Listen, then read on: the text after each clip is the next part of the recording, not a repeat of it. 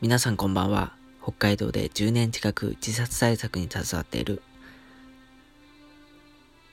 夕焼け空とドライブが大好きな若者、高兄でございます。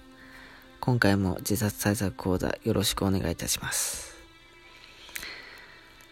毎年3月は自殺対策強化月間です。昨年僕は自分が携わる NPO で、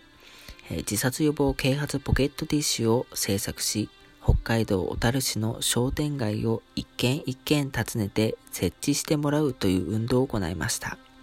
その他、市民がたくさん賑わうスポットで街頭演説も行いました。こういった活動は一見すると地味ではありますが、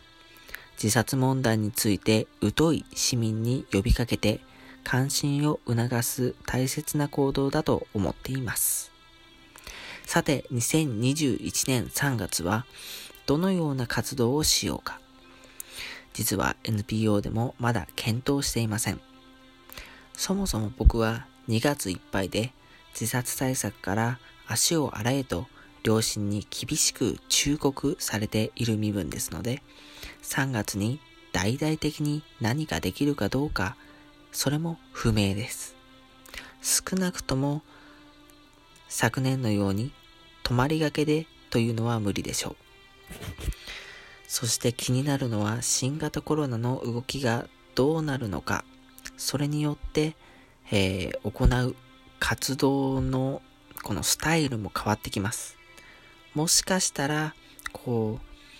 市民とあまり触れ合うようなことは控えて、えー、オンラインで、えー、自宅にいながら何かという可能性もあるのではないかと思っています。というわけで、リスナーの皆さん、今年の強化月間には、こういうのをぜひやってほしいという要望、リクエストをどうか僕にメッセージで送ってくれませんかお待ちしております。それでは今夜はこの辺でご清聴ありがとうございました。